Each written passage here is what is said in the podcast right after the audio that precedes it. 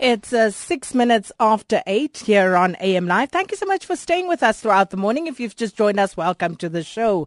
Now, uh, this morning on the forum at eight, we are asking you um, if we take a look at what has been happening in the AU of late, does Africa have the capacity to safeguard the human rights of the continent's people if we pull out of the International Criminal Court?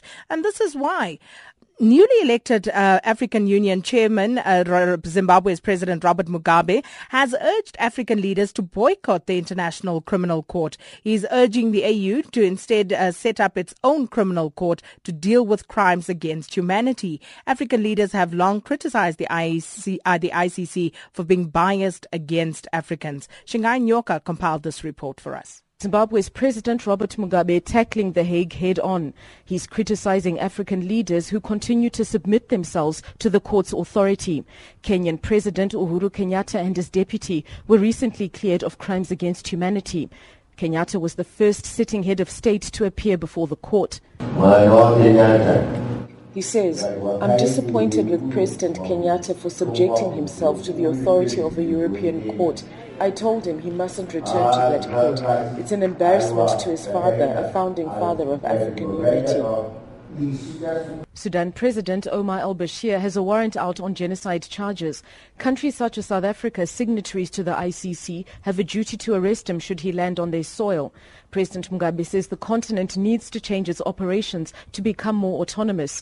In his year long tenure, he wants to see the body wean itself from dependence on Western funding your engine, should be the engine of development in Africa. Following his election, Zimbabwe's veteran leader arrived home triumphant.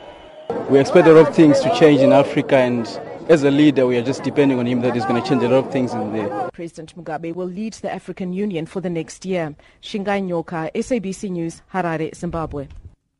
And uh, we are joined on the line by Dr. Tim uh, Muratini, who is a senior analyst at the Institute for Justice and Reconciliation, to help us unpack uh, this particular matter. Dr. Muratini, th- uh, thanks so much for your time this morning. Uh, thank you very much, and good morning to you, and good morning to your listeners.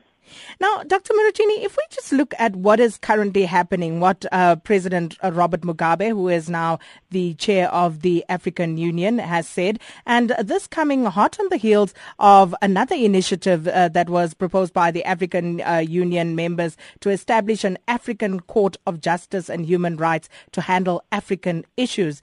Would we then uh, read into this that uh, indeed there is a collective thinking at play here to actually withdraw African nations from the ICC? Um, thank you. Um, well, I think we need to look at this issue from a number of different uh, perspectives. There is the political dimension, and quite clearly, Robert Mugabe, who's had a, a, a long-standing, if you will, um, standoff with the West, um, has a certain political agenda that he's driving, uh, which is in fact to prevent uh, what what is perceived as Western interference uh, in the internal affairs of the African continent. Um, so that's the political dimension. So this could actually explain why Mugabe has taken this position, um, in support, by the way, of uh, Uhuru Kenyatta, president of Kenya, who has been uh, pushing this agenda quite strongly at the most recent AU summit in Addis Ababa.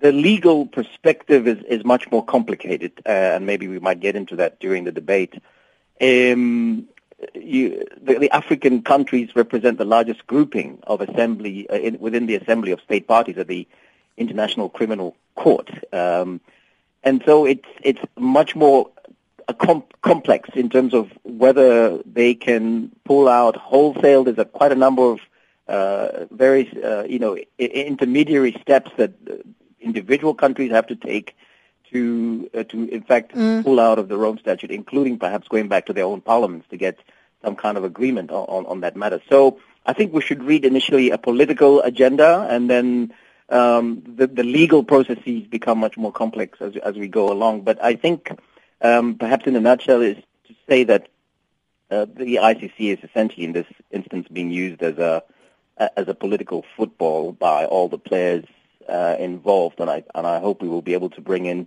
United Nations Security Council and the United States, uh, who have also uh, and Israel, who have also ad- adopted certain positions uh, on the International Criminal Court. Mm. And one of the criticisms that has been leveled is that, you know, you find African uh, countries, as you clearly pointed out, ratifying these treaties, and yet more, the more powerful nations uh, do not seem to pin their names to it. Yes, this is in fact what happened. Uh, let me perhaps also preface this conversation by saying that the International Criminal Court is is quite a tremendous a human achievement. Uh, if we unpack it, essentially is a court that will try uh, state actors, uh, you know, individuals who are most responsible for serious war crimes. Going back, if we think to the to the Second World War and the Holocaust against the Jews, uh, we fast forward to the Rwanda genocide of '94. We look at the Srebrenica genocide in in, in the Balkans, uh, the Serbs against the Bosnian Muslims. It is it's the first attempt to in place an institution that can, in fact, try um, these individuals, these state actors, and bring them uh, to book uh, and therefore put in place a system of accountability. Um, so it is a, it is a, it is a tremendous achievement for, for, for, for humanity. The problem, in fact, came in uh, when it began to be corrupted precisely by the politics and the international politics that certain governments uh, have, have, have, kind of, you know, um, played with the court. So uh, the African, as I mentioned, the African governments are the largest grouping. Um, they did sign up. Um, interestingly enough, the United States government also signed the Rome Treaty, uh, which was which was debated from '98 and eventually ratified in 2002. But then subsequently, through a decision by the U.S. Senate, the UN, the U.S. in fact unsigned the Rome Treaty, which is which is almost unheard of. Um, and so there you already see the United States pulling back from its initial commitments, and the alarm bells, I think, begin to go off at that stage, and, and, and gradually we see an attempt by powerful countries to, in fact, shield themselves from any sort of jurisdiction of the International Court, and neither the Russia, China, uh, India are members of the court. The, the United Kingdom and France are. Uh, uh and so we see that the, the, the, perception within Africa, and it's a perception, perception problem, is that if these powerful countries are not subjecting themselves to the jurisdiction of this court, then why should we subject ourselves to, to the jurisdiction of this court?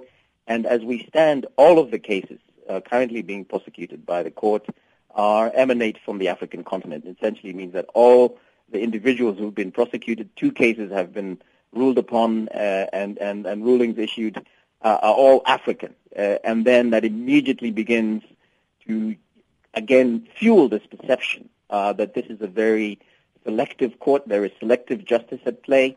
Uh, and on a, on a even more pronounced level, perhaps there's an institutionalized form of global racism taking place uh, in terms of uh, why is it only Africans who are being subjected to this court when we know there are crimes being committed, for example, Sri Lanka in 2009, Colombia, uh, not to mention Palestine, Israel, which oh, was only less than two years ago that we had uh, the, the huge conflict taking place there. So these are the issues, and they're quite uh, they're serious issues. Mm-hmm. It's, important not to be um, kind of um, too uh, fundamentalist one way or the other, and to see that there are very complicated issues at play here.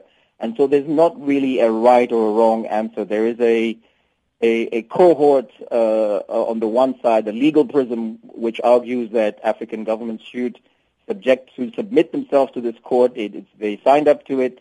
They've even referred, uh, you know, their own um, um, uh, countrymen to the court. Uh, uh, and on the other side, there is a critique that, uh, well, if this court is not for everybody, then is it really a credible court? Is there any legitimacy to, to a court that in fact only targets one individual, one side of one side of the uh, one side of uh, one power balance, uh, if mm. you will, between between the between countries. Now, what would be the impact if uh, the African member states decided to withdraw from the ICC? Well, they're not quite there yet, but that would be quite a significant uh, shift in the entire paradigm of international criminal justice. As I mentioned, all the cases currently at the International Criminal Court that are being investigated and have been prosecuted are African. They are what are called uh, preliminary investigations. And there are a number of other countries that, that are subject to this, including the Palestine-Israel situation, Colombia, uh, even even the British government has been subjected to this preliminary kind of investigation due to its uh, activities in the Iraq War. Um, if the African countries were to pull out uh, of the International Criminal Court or the Rome Statute, which should be more specific, because it is signing up to the Rome Statute that actually places you under the jurisdiction of the International Criminal Court, then it would be a significant um, shift in terms of the perception. The the court would essentially have it would continue to be able to prosecute the cases it currently has, but unless it opened up new cases um, or the Security Council referred additional cases to it, uh, the the African uh, position would would expose it, uh, and I think it would probably begin to undermine the entire edifice of the International uh, Criminal Court, uh, and it will be a step back for international criminal justice. Um, but there's a wider debate there as to why that would happen and the inability of the court to engage effectively with African governments on the criticisms that mm. they have they have raised about the court. But the so other it would question... be it would be quite a major thing, but I think we're quite far from that because as I mentioned, the processes are quite complex of pulling out. It's not simply mm. issuing a fiat um, and, and then pulling out. It's, it's quite a, a, a laborious process of, of going about doing so. The other issue is, of course, uh, what would then happen? We've been hearing African uh, leaders talk about African solutions for African problems, but is Africa, through uh, the AU, able to actually deal with its own problems and hold its own leaders accountable? Well, this is again the second front of the debate that has been opened. The African Court of uh, Justice and Human Rights, uh, based in Arusha, um, currently does not have the jurisdiction to try the crimes which are stipulated under the Rome Statute, which is war crimes, crimes against humanity, genocide, and the crime of aggression. But the African leaders have in fact begun a process that will provide the uh, African court with these very powers.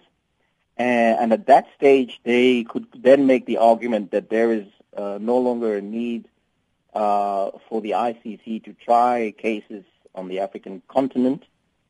Um, and by the way, the, the, establishment of the African court would not impact on any of the current cases within the ICC. Those would continue, uh, and the ICC could carry on doing its work. Um, but the point is that the African governments and leaders would then be able to say, well, we have our own system here. Uh, we're going to use uh, that instead of uh, referring our colleagues to the ICC.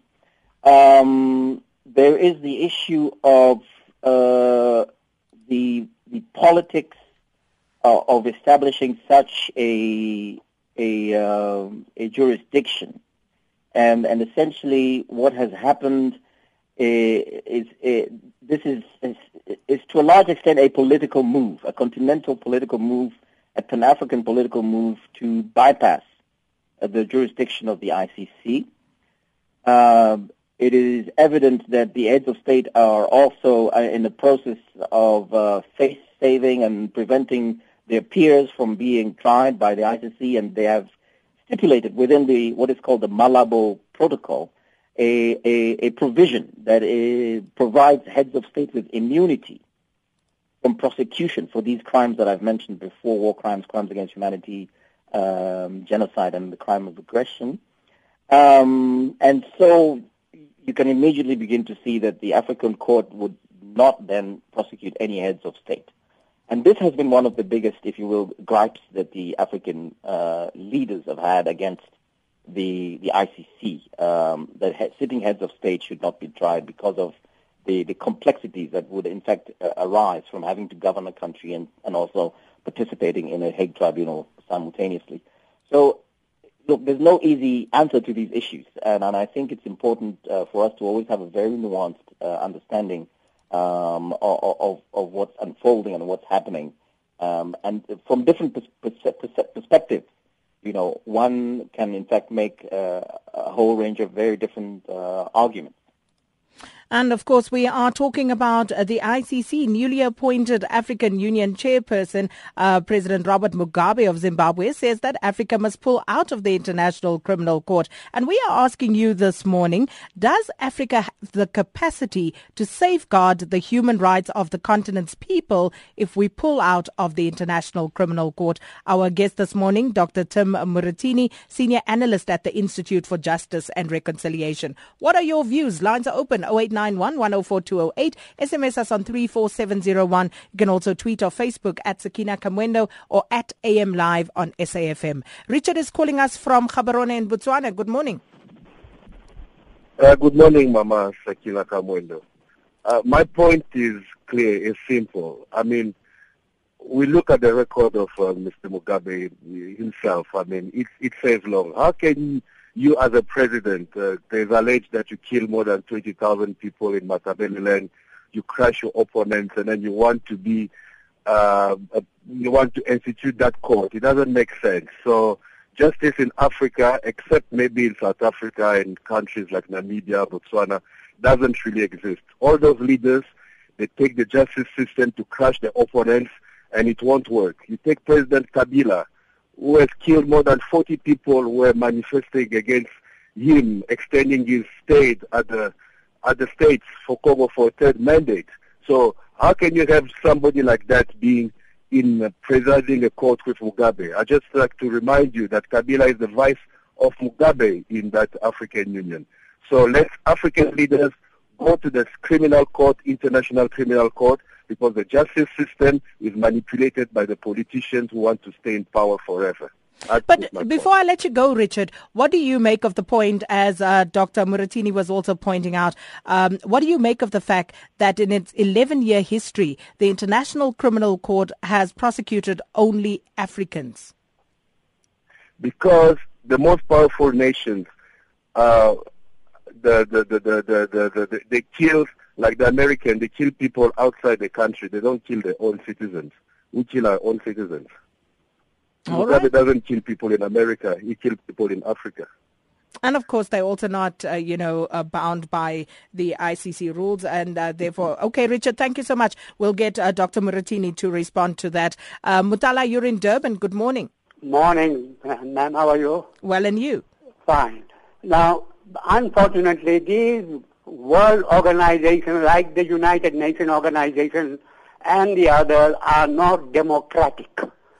In the Security Council of the United Nations, six nations decide and veto anything, even if the General Assembly, for all the people of the world, for example, in South Africa, when they decided in the 1970s to boycott the apartheid regime, you know who vetoed it? United States of America and Britain and France in the Security Council. Now the Security Council is made up of five European nations. And the other one, Asian, is China. No African country is represented in the Security Council. And yet that the, the council decides everything.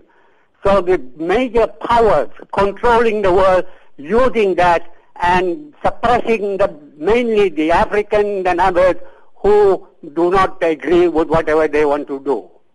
All right, that's Mutala in Durban. Vinny, you calling from Cape Town. Good morning. Good morning. Um, I, I, think it's an interesting debate, but I think that uh, a few things have been left unspoken which are relevant to the debate. One of which is that the only way cases get brought before the ICC are through self-referral, UN referral, or ICC prosecution. And a lot of the African cases have either been self-referrals or, or UN referrals. Um, and I think there's only one case, the Kenya case, which was which was actively prosecuted by by uh, Ocampo from from ICC. So to say that the ICC is picking on Africa when a lot of the cases have been self-referred or or through the UN is is a bit disingenuous. And I think the the debate needs to reflect that. All right. Uh, thank you so much for that, uh, Vinny. Dr. Muratini? Yes, thank you. I can respond to that uh, last point. Um, in fact, the United Nations, uh, he's right, the United Nations Security Council, through Article, uh, through, uh, through Article 16, can refer cases to the International Criminal Court. Uh, and the, uh, the second process is a self-referral by the actual governments themselves. And the third uh, process is uh, a referral by the prosecutor of the of the court, what is referred to as the proprio motu uh, powers of the prosecutor, um, a Latin phrase. What the last speaker did not mention was, in fact, there are two cases that the prosecutor has uh, selected upon, um, and we should be talking about the previous prosecutor, Luis Moreno Ocampo, not the current prosecutor, uh, Fatou Bensouda. And those two cases were Kenya and Cote d'Ivoire. Uh, and the United Nations Security Council referrals uh, were uh, Sudan, the President Omar al-Bashir of Sudan, and uh, the late um, Muammar Gaddafi of Libya. Um, and then the self-referrals, uh, another four of them is a government essentially within the African continent uh, referring um, cases to uh, the ICC. Now, if we unpack each one of those cases where governments have referred uh, individuals to the ICC, what immediately becomes clear is that these heads of state who have referred uh, certain individuals to the ICC are referring their political opponents or armed militia leaders who are against their governments, um, and they're not referring their own military leaders, their own generals to the ICC. So there, the element of uh, hypocrisy again comes in uh, as domestic political actors within Africa are equally willing uh, to use the ICC as an instrument and a tool, uh, in fact, to to control, to discipline uh, their political and military opponents. And I think uh, Richard's point from Gaborone was very point, very very poignant. He said that the justice system is being manipulated by politicians, and therefore he feels that Bashir and, and Kabila and Mugabe should go to the ICC f- for prosecution. Now, uh, precisely the same mm-hmm. thing is happening uh, at a global level. Uh, global, uh, powerful global actors are manipulating the International Criminal Court to, in fact, uh, target uh, individuals um, that they uh, would like to see uh, how, otherwise constrained within the legal process. Um, as I mentioned, the United Nations Security Council has five power, permanent members: United States, China, Russia, France, and, and the United Kingdom. And they have referred al-Bashir of Sudan and the Gaddafi of Libya, but they have uh, singularly failed to refer uh, Bashar al-Assad of Syria. Um, to the ICC, even though in 2013 there were there was evidence uh, and allegations of the use of chemical weapons uh, against armed militia that he is currently fighting against in that war, which has been going on for a very long time. So what we see is politics playing itself out at the Security Council, the United Nations Security Council, in terms of what should be uh, strictly a judicial uh, process and legal criteria being used. Um, and so the picture that finally emerges, uh, and also that means that the victims in Syria uh, are not going to get ICC uh, justice and due process through the International Criminal Court. Um, but the picture that emergently, begins to emerge is that all of these actors, the United Nations Security Council, the governments within the African continent, and even the prosecutor of the International Criminal Court are in fact involved in some kind of political uh, calculation in terms of uh, the cases that we ultimately see uh, taking place uh, at the ICC. So I think, I think, as I said, there is no black and white on this issue, and it will be, it will be, it will be very wrong for one person to think there is um, uh, either a right or a wrong answer to this issue. It, we really need to have a very uh, nuanced debate, and I think it's important to also bring in the element of prosecution within uh, the context of conflict okay. um, immediately impacts on the prospects for building peace and reconciliation because the, the people you would send to the court are the same people that you need to sign a peace agreement and hold and, and, and hold up to that and, and, and remain committed to that peace agreement. And if we apply the uh, issue of prosecution versus peace building and reconciliation to the South African case, the masterminds of the apartheid regime would have ended up at The Hague, at the criminal court, because within the Rome Statute, there is a provision that now apartheid is a crime against humanity. Okay, Dr. Marutini? Uh, and therefore, the South African experiment let me let me stop you would there. not have taken place if the ICC existed, uh, because uh, you would have not only Eugene de Kock, but all the masterminds within the, the National Party who who conceived and conceptualized the apartheid system. They would also be Dr. sitting in Marutini, dockets within the Hague, and the I want you to take that point further after the news break, so please just hold on to that. The Forum at 8 on SAFM. Thanks for tuning in to the forum at 8 this morning. Uh, We are asking, does Africa have the capacity to safeguard the human rights of the continent's people if we pull out of the International Criminal Court? And love to hear your views this morning. Dr. Tim Muratini, who's a senior analyst at the Institute for Justice and Reconciliation, is our guest this morning. Before I go back to the lines, they are open, by the way, 0891 104 208. I just want to run through some of the messages coming through here this morning. Um, Z1 says, we have dictators, uh, uh, then the West takes advantage of uh, us by bullying Africa because of these dictators. Localist Lecker says, I fully agree with Robert Mugabe. ICC is only created for Africans, so we must create our own court to solve our own issues. Spiwo KZN says, uh, AU is not ready to stand on its own. It takes uh, uh, Doctors Without Borders and the UN to fight wars, diseases, and hunger in Africa.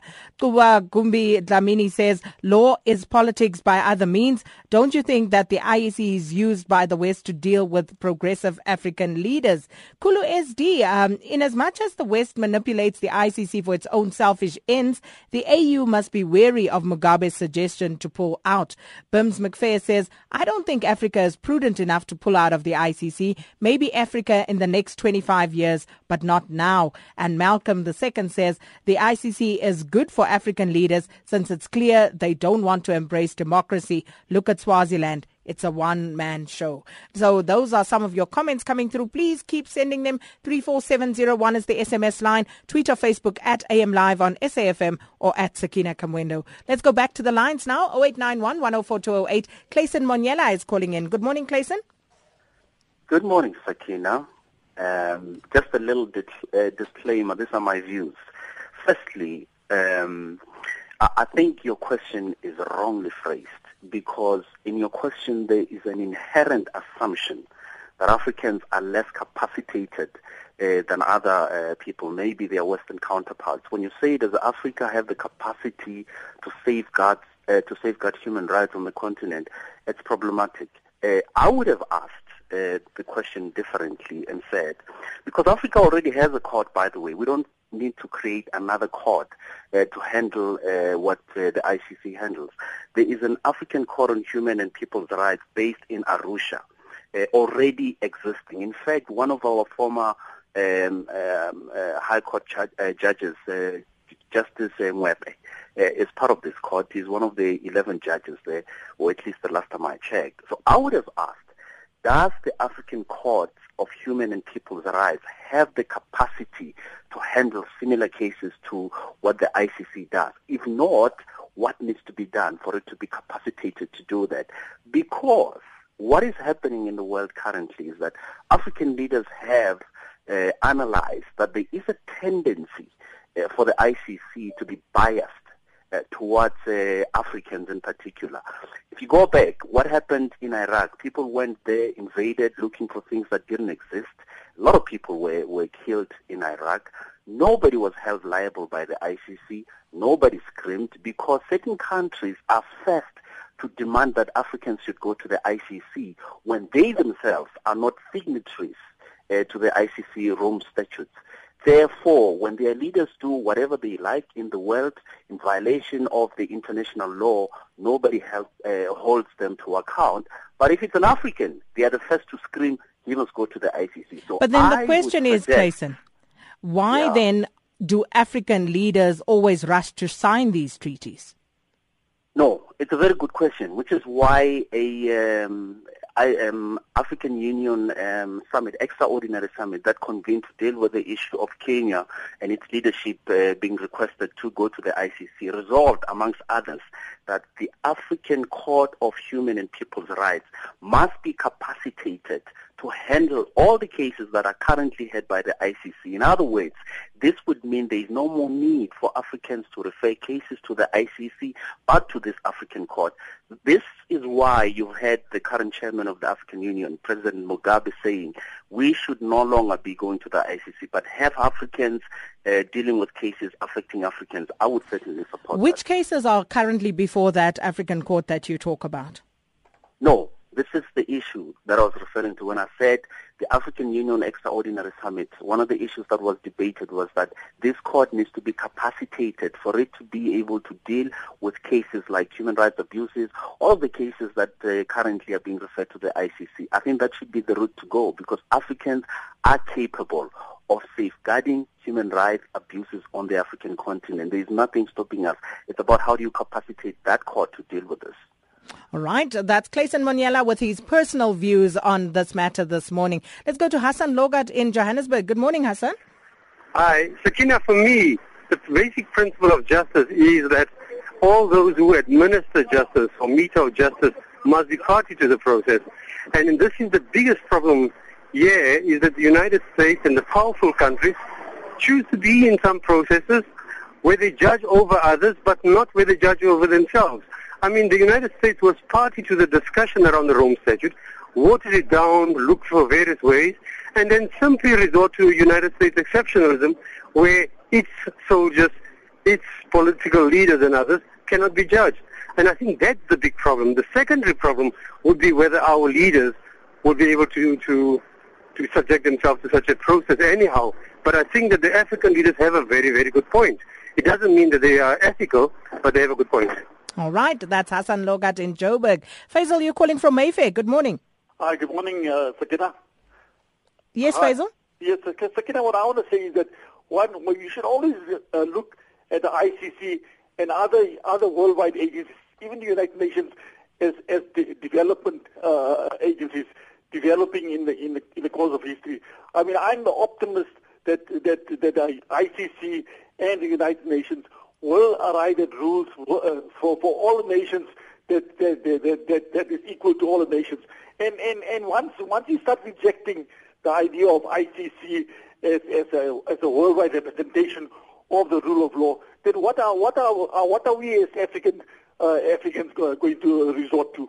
Uh, uh, why don't we uh, even say that if we want to have our own United African court, then we might as well we might as well leave the United Nations as well. And I, I find this, this, this, that particular idea a bit silly. You know, if if we intend to have rules that's going to be uh, implemented worldwide, then it's our duty to be able to uh, to to to help this institution achieve those particular goals. All right. Uh, thank you so much, uh, Faisal in Mayfair. Um, uh, Dr. Muruchini, your uh, response to what has been raised? Thank you. Uh, I think I, I would like to start uh, with the two questions you've been putting onto the table.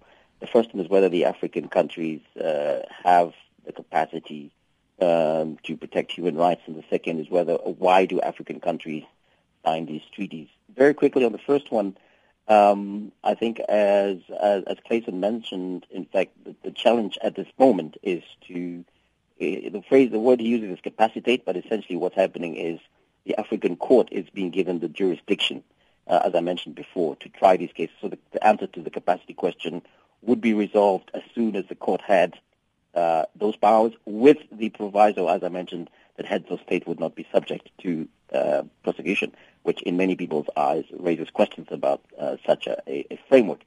Um, there is an African Commission of Human People's Rights in uh, in Banjul in Gambia, which has uh, taken on board uh, lots of issues, cases submitted to it by state parties, by regional actors.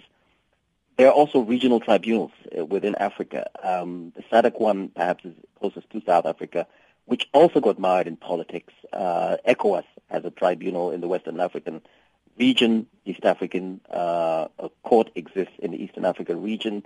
Um, in addition, at a domestic level, nation states have some nation states have domesticated uh, international, um, if you will, uh, crime legislation. Uh, for example, in Uga- Uganda, there's an international crime division. Kenya has also domesticated uh, international, which means that at the national level they can actually prosecute, uh, uh, you, you, know, cases where mass atrocities have happened. Very quickly onto the question, second question, why do African countries sign these treaties? I think it's very important to provide some historical context. 1998, when this was being debated uh, in the United Nations conference in Rome, uh, there was a, a, a, really a very strong spirit of of, uh, of of positivity. Of this is a shift uh, for humanity. This is the first time we'll be able to have a, an international institution that can prosecute uh, those who are most responsible for crimes against humanity, war crimes, so on and so forth. Uh, given the experiences that I mentioned of Rwanda, Srebrenica, and the the, the Second World War, um, so at that point in time, I believe there was uh, there was there was a there was a positive uh, willingness to uh, to support this initiative. And by the way, the debates were quite uh, there was a lot of brinksmanship that took place in those deliberations in Rome uh, in 1998, leading up to the signing of it. Certain countries were prepared to torpedo the whole thing. As I mentioned, the United States was for it and even signed it, and then pulled out subsequently. That's when the corruption of the international criminal justice system began uh, I would actually argue, um, when powerful countries are not subjected to a system, why should why should uh, weaker, so to speak, middle powers subject themselves to the system? Very quickly on Mugabe, I think we should not get too caught get too caught up on on Mugabe being the one putting this issue on the agenda. In fact, it has been on the agenda for a while. South Sudan has put it uh, uh, in the corridors of the African Union summit previously. The Kenyan president, uh, Uhuru Kenyatta, who went through a very personal process of actually going to The Hague and sitting in the dock, uh, and his case has subsequently been dropped by the ICC for lack of evidence or what the prosecutors argued as ob- obfuscation and obstruction by the Kenyan government, uh, has also called for the uh, African countries to pull out of the of the ICC. So, I, you know, and I think we need to be a little bit more nuanced in our debate. It, it's, as I keep saying, it's not really an either or. It's, it's, it's quite a complex set of issues that we have to always be unpacking and, and engaging with. Thank you. Well, uh, just a few more messages uh, before we go back to the lines. In fact, I think we're going to take a break. And when we come back, I'll read those messages and we'll take uh, the callers on the line 0891 104 208. That's the number to dial. The Forum at 8 on SAFM. Nine minutes to go before the top of the hour, and we are talking about the ICC this morning. Asking you um, on the forum at 8, does Africa have the capacity to safeguard the human rights of the continent's people if we pull out of the International Criminal Court? Clayson Monyela called earlier and um, said he disagreed with that question, but I see quite a few of you disagreeing with Clayson, saying there's nothing wrong with the question. The, the, the question is spot on. So uh, you are giving us your views on this matter this morning. Let's run through some of the messages here. John says, uh, Good day. Africa will always go backwards. There's no upgrades of roads, infrastructure. The leaders are only uh, file, uh, filling their own bank accounts with wealth and more wealth. And um, then a few others also. I'll come back to them. Let me just get the calls out of the way. Mike and Newlands, good morning. Good morning, SK, and good morning to your guests in the studio. I, I remember a case, and I'd love to comment on it. Uh, they made a film of it. It was a very powerful film about a farmer whose name uh, I think was Etheridge's and uh, Etheridge, and he took the uh, he went to this court set up by SADC that was resided in Namibia. Uh, the judge there uh, ruled in favor of this farmer and that the farm may not be taken in a land grab. Um, this was then defied by uh, Mugabe and and his government, and I think uh, I'll quote the one guy here, uh, Didymus Mutasa said, uh, and I quote him here, he says, the judges were daydreaming if they thought Zimbabwe would heed the ruling. And it's for that reason I don't believe that Africa is in a position to judge on itself. It would have to be out the country because I think too many leaders would have political influence in the courts and, uh, and I think ultimately nothing would be achieved. Thank you. Thank you so much. Mike Floyd in Pretoria, good morning. Hi, how are you? Well, and you? I'm good. Uh, actually, just wanted to, to, to, to add on the previous speaker because I, I wanted to comment about that.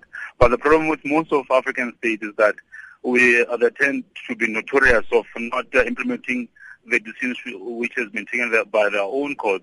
Then in this instance, uh, as the previous caller has indicated that our own side, the tribunal took a decision which was not uh, uh, in favor of the uh, uh, Zimbabwe government, but it was not implement, implemented. Then as such, our own processes become toothless because we cannot uh, uh, uh, uh, the, very same decisions which or, or is taken by uh, uh, the courts which we ourselves as African create. Mm, okay. Thank you so much for that contribution, uh, Floyd, and I'll get uh, Dr. Muratini to respond. But let me read some of the messages that you have sent. Um, JP says Mugabe wants to save his own skin. Uh, Carol also on Robert Mugabe says, uh, is his slate clean? I think not. Arafat in Cape Town says, this is another sign proving that our dictators have run out of good ideas. Pulling out of the ICC is the African People's Court working? And that's from Arafat in Cape Town. And this one unsigned says, I agree it's tricky. We need need the IEC, but we should move it to Africa. Um, Serge Baruti says uh, just three points. Before Africans may think of pulling out of the ICC, they should think of creating a similar court in Africa for Africans. Yes, the idea of creating African Parliament will contribute a lot to resolve such issues in our continent. And why all United Nations headquarters are only in Europe or North America? None of them are in Africa, Asia, or South America. And then Richard in Pretoria says uh, Milosevic was not African, was he? Um, this one here says, no, no, this is an idea of an old man, Rob Mugabe, to protect himself from criminal offences. SN in Bloemfontein says, African leaders cannot solve their problems without international help. Christie's contribution, crystal clear. Mugabe is making sure that he saves his own skin. And this one says, a non-African tried during uh, last 11 uh, years President Milosevic for genocide against Muslims in uh, Serbia. And and then um, the self-serving statement, Mugabe wants to protect himself from any future appearance at The Hague. Um, Mugabe is a liberator who turned to be a predator. And Peter Litzwalo in Cape Town says, pulling out is not the solution. Working together towards the benefits of all seems rather logical. And Tate Nakasi says, why did the Western countries refer the apartheid regime to the ICC, yet the Germans were? Uh, were not. Uh, they are still being hunted even today.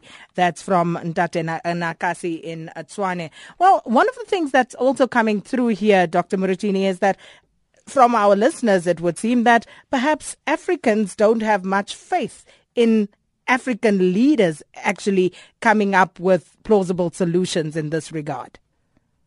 The situation is not unique to Africa. I think uh, if you look around the world, you look into Europe, uh, you look into North America, Asia, Southeast Asia, a lot of uh, citizens do not have faith in their leaders. Uh, let's talk about a global leadership. The United States of America really is the most powerful country uh, on the planet, has the military, financial, economic might to like make certain strides. And um, the case of Palestine, Palestine became a member of the General Assembly of the United Nations, subsequently signed up to the Rome Statute of the International Criminal Court, and the United States began to rain hellfire and brimstone on the ICC.